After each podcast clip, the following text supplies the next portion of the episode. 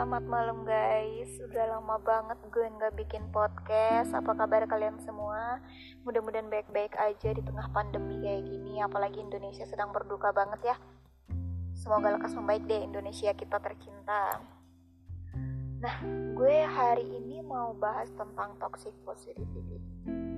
Waktu kita dengar kata toxic, pasti kita langsung berpikir bahwa hal ini merupakan suatu hal yang gak baik buat kita. Kalau kita dengar kata toxic people atau toxic friends, pasti kita akan langsung berpikir bahwa orang-orang tersebut merupakan orang-orang yang gak baik buat kita dekati atau dijadikan teman.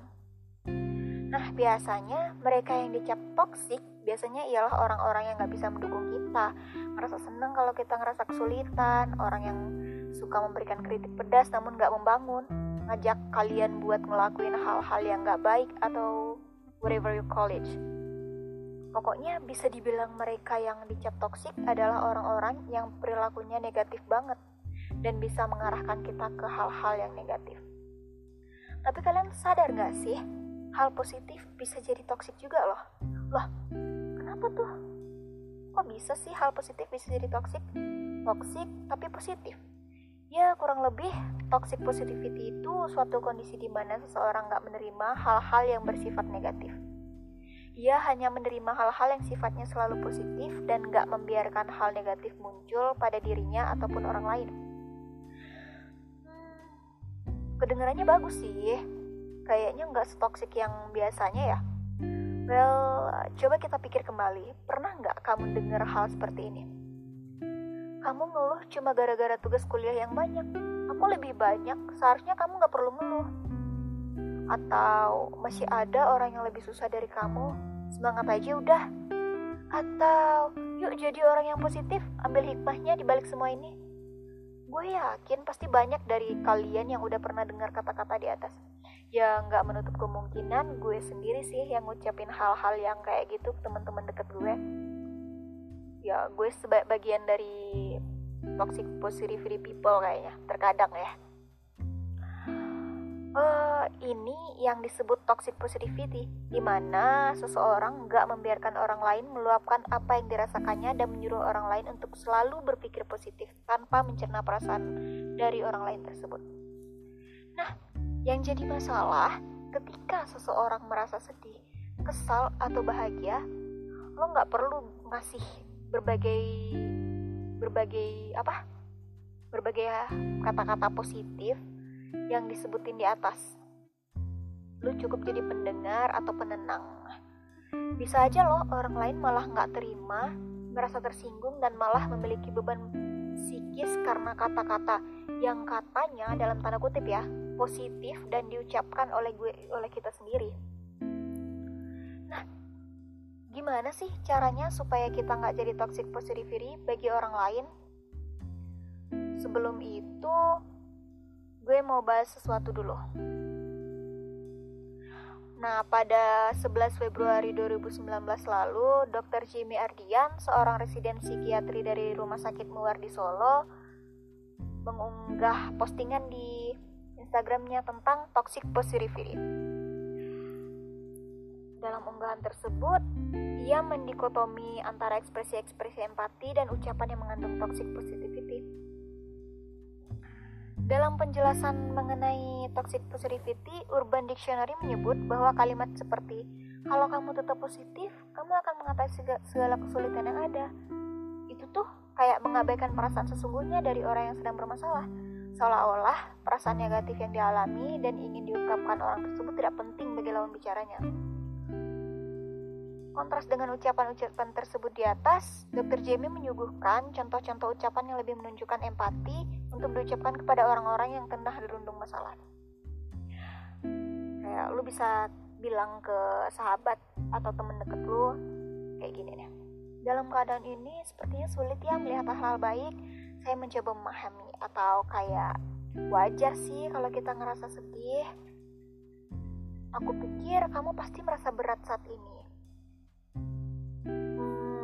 Jangan jadi kayak people yang positive vibes only gitu. Kayak cuma hal-hal positif yang lo terima di hidup lo. Gak gitu juga. kalau sadar gak sih, secara gak sadar kita itu gak nerima hal-hal negatif yang masuk ke dalam diri kita sendiri. Kayak wajar banget buat jadi sedih, wajar banget buat galau, kecewa, nangis, atau apapun itu. Yang hal-hal negatif yang orang lain bilang itu hal buruk. Bisa jadi hal negatif tersebut muncul dari pemikiran-pemikiran masyarakat kita, perspektif masyarakat, pandangan masyarakat tentang cowok gak boleh nangis. Terutama cowok nih ya, cowok gak boleh nangis, ah cowok kok lemah, cowok kok galau. Loh, emang apa yang salah sih dari nangis, galau gitu? Gak ada yang salah, gak ada yang salah dari sana. Lu bisa, hmm, bisa ekspresiin perasaan lu gitu. Lu bisa ambil, take your time, take your time buat uh, enjoy gitu, buat nangis, buat sedih. Jangan segala hal dijadiin positif. Maksudnya jadi positif boleh gitu, tapi nggak menutup juga buat nerima hal-hal negatif. Nah gini deh, gue mau kasih tips biar kita nggak jadi toxic positivity people.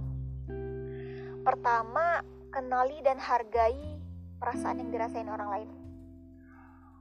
Nah, kita sering banget dengar seorang bicara karena untuk menjawab apa yang sedang dibicarakan oleh orang tersebut.